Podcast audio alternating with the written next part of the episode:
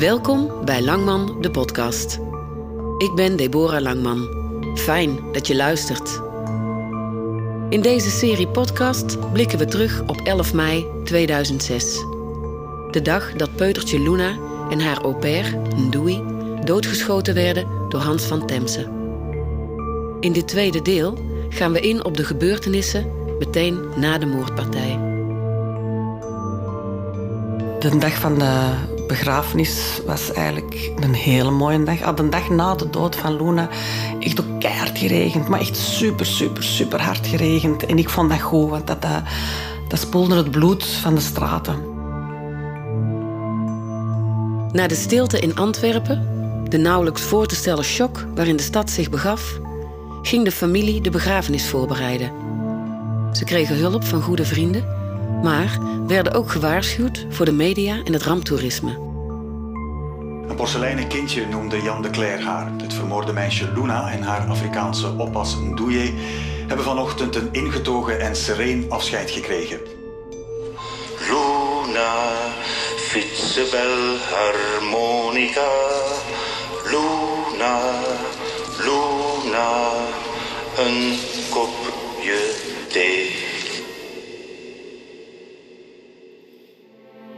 In de Sint-Pauluskerk, waar het afscheid plaatsvond, hoorden we Jan de Cler het kinderliedje Luna zingen. Ook stadsdichter Bart Moejaert droeg zijn gedicht Vrouw en Kind voor. Was je niet liever thuis gebleven? Had je de oceaan niet moeten laten, breed als hij is?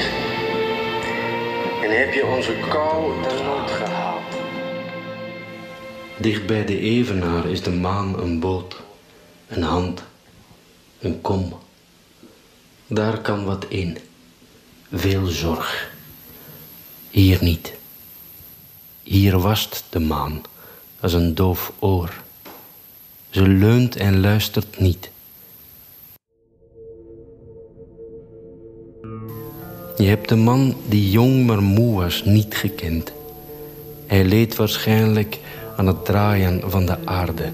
Dat moet haast wel, als je de waarde van de warmte vergeet en op een middag vindt dat de zon nu lang genoeg geschenen heeft. Hoezo heb je het koud? Last van mijn blik? Koud om je hart? Koud als je valt? Jij was hier nog niet eerder wel. Wend het een beetje onderhand. Heb je het naar je zin of niet? Vind je dit land geen land voor jou misschien? Geen land van melk en honing? Hoor ik je taal? Hoor ik je heimwee? Hoor ik je? Hoor ik je? Het is je geraden. Van wie is dit kind? Het duurt geen tel en de stad is veranderd.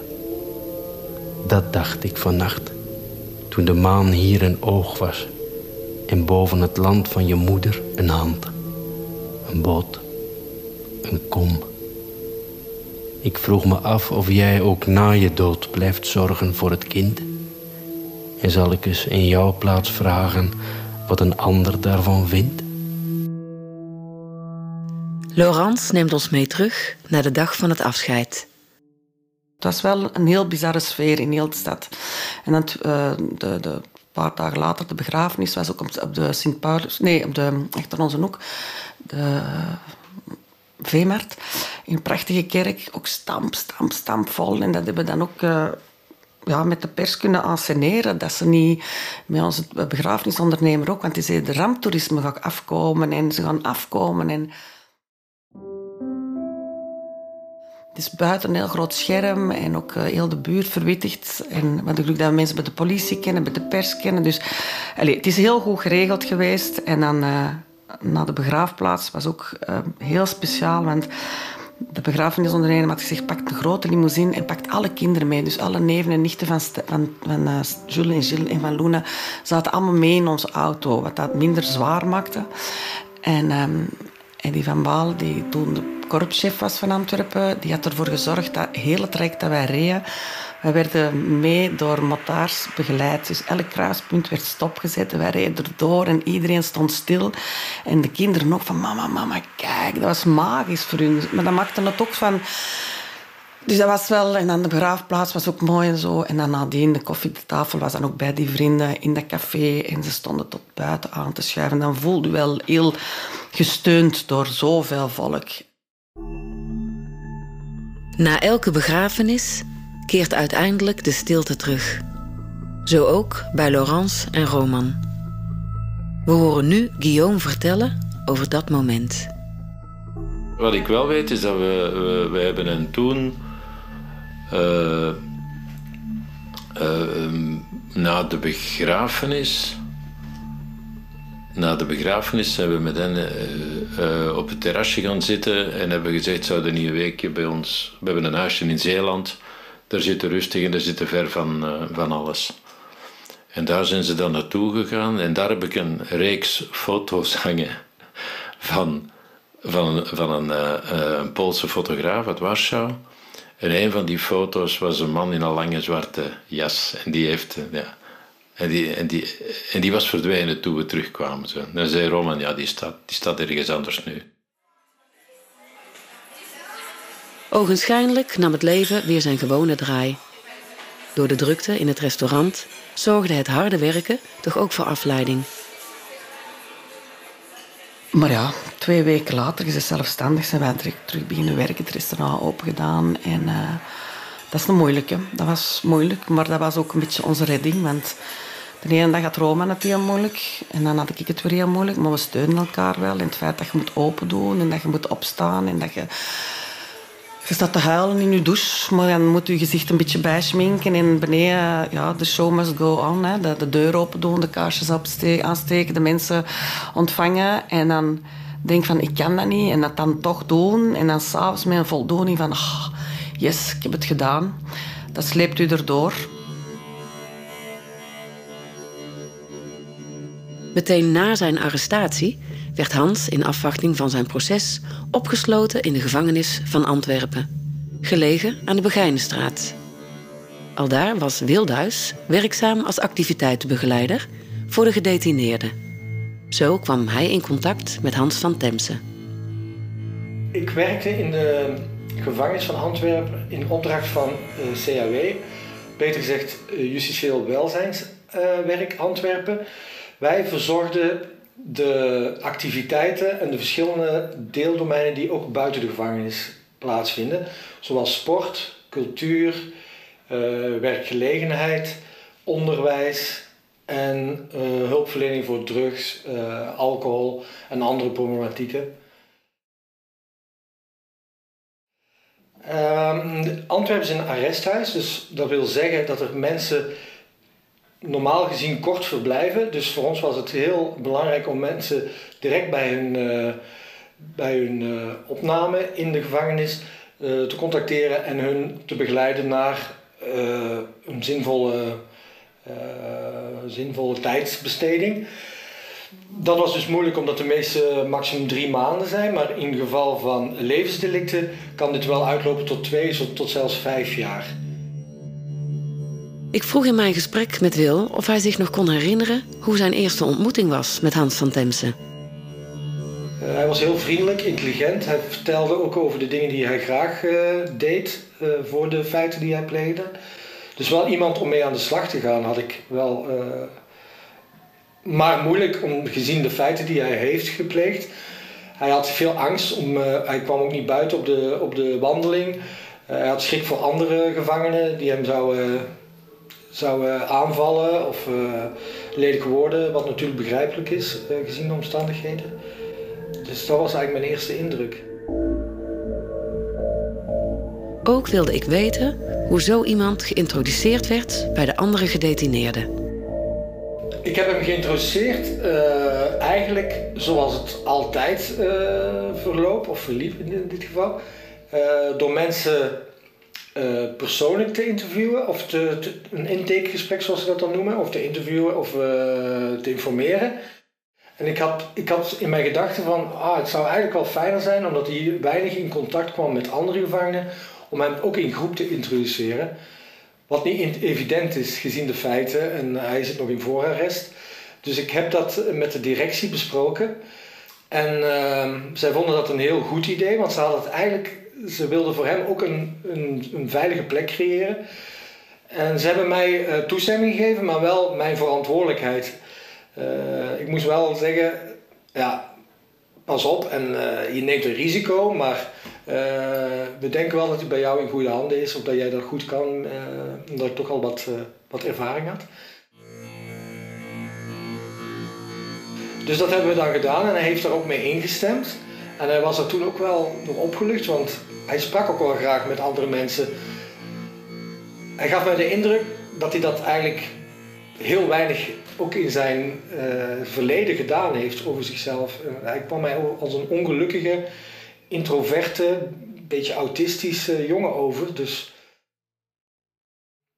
En dat hebben we toen gedaan en dat is eigenlijk uitzonderlijk goed verlopen ik, ik, was voorbereid op reacties. Mensen die misschien het, de, ruimte zouden verlaten bij het zien van hem.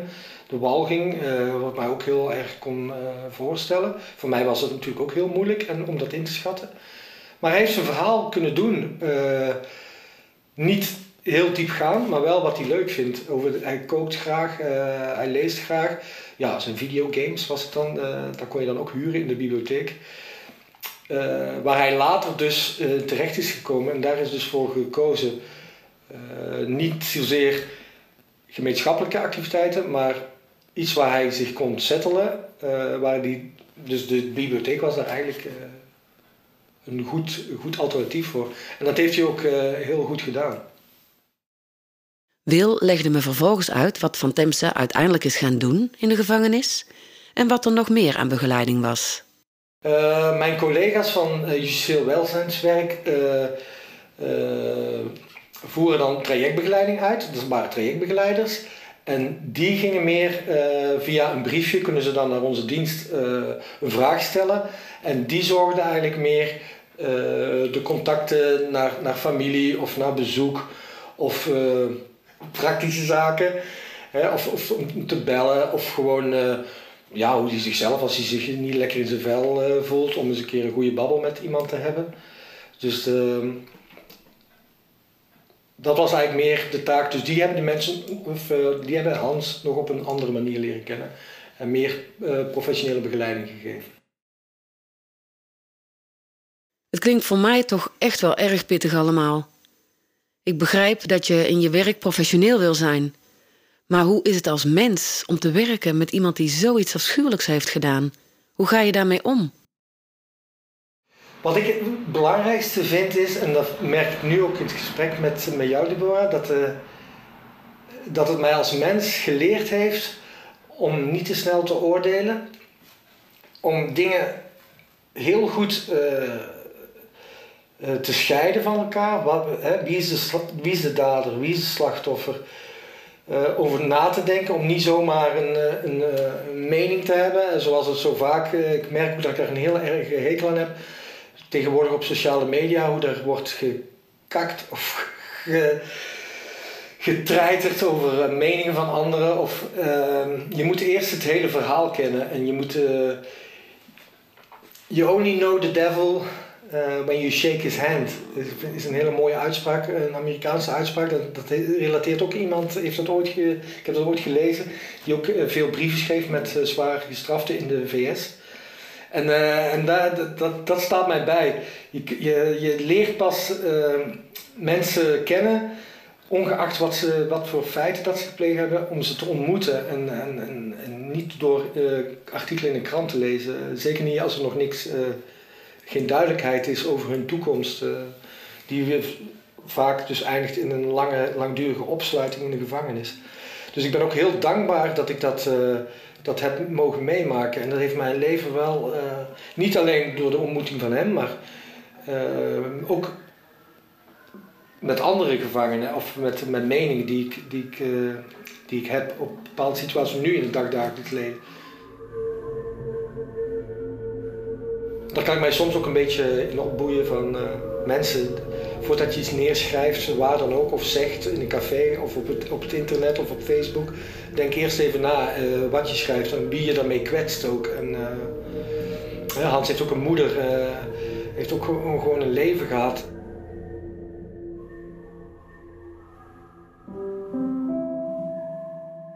Intussen ging er ruim een jaar voorbij tot de aanvang van het proces. Begin oktober start het proces tegen Hans van Temse. De slachtoffers hopen op antwoorden en op gerechtigheid. Het zou een assiseproces worden, waarbij twaalf juryleden over Hans lot zouden beslissen. Een dergelijk proces start doorgaans met een reconstructie van de feiten, waarbij rechters, advocaten, juryleden en politie betrokken zijn. Dergelijke operaties trekken doorgaans een hoop aandacht. En uh, ja, een, eh, een, jaar later, twee jaar later, het proces. Ik weet een jaar later denk ik al het proces. En dan zitten daar. Uh, we hebben er elke dag gezeten, één dag niet. Um, omdat onze advocaat ook had gezegd van dat moeten niet meemaken. Dan werden de foto's en alles getoond en de reconstructie, dus dat, dat niet. Maar um, nou ja, dat was ook de, de, dag van de reconstructie was ook een vreselijke degoutante dag. Want dan hebben wij een hele dag de helikopter van de politie boven ons horen draaien. Maar de hele dag. Want met Hans, en dan wisten wij van, oh, die loopt hier in de buurt. Met de politie erbij en zo. En dus nu nog, als ik helikopters boven de stad hoor draaien, dan krimpt mijn maag in elkaar. Dat is een geluid dat ik niet kan horen, omdat dat heel... Ja, dat brengt herinnering terug.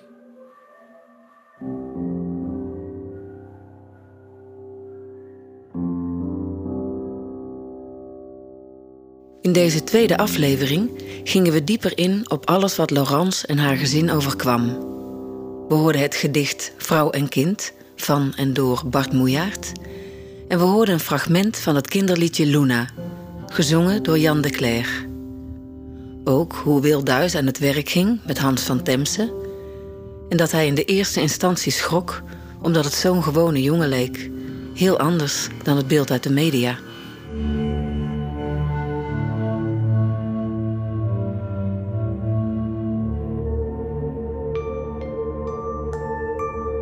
In de volgende aflevering gaan we verder met het verhaal van Laurence als de rechtszaak start. Maar hij is zelf een slachtoffer in mijn ogen. Dat is misschien om, om het goed te praten, maar dat is mijn visie. Daar kan ik mee leven. Ook horen we Guillaume van der Stichelen over zijn ervaringen tijdens de nasleep. Um, het was de dag erna, de, de dag na het gebeuren en dan, uh, ja, dan zit je bij elkaar en kan een keer goed vastpakken en, en, en blijven vastpakken en blijven herhalen. zijn ook dingen die, die ik nu veel beter begrijp, omdat we iets gelijkaardigs hebben meegemaakt zelf. Om het verhaal van verschillende kanten te belichten, sprak ik ook met Pieter Verbeek, werkzaam bij bureau Moderator. Dus wat is moderator? Moderator is een bemiddelingsdienst. Is een dienst die herstelgerichte dialoog mogelijk maakt op verschillende manieren tussen slachtoffers, daders, getuigen, mensen die op een directe manier betrokken zijn geweest bij strafbare feiten.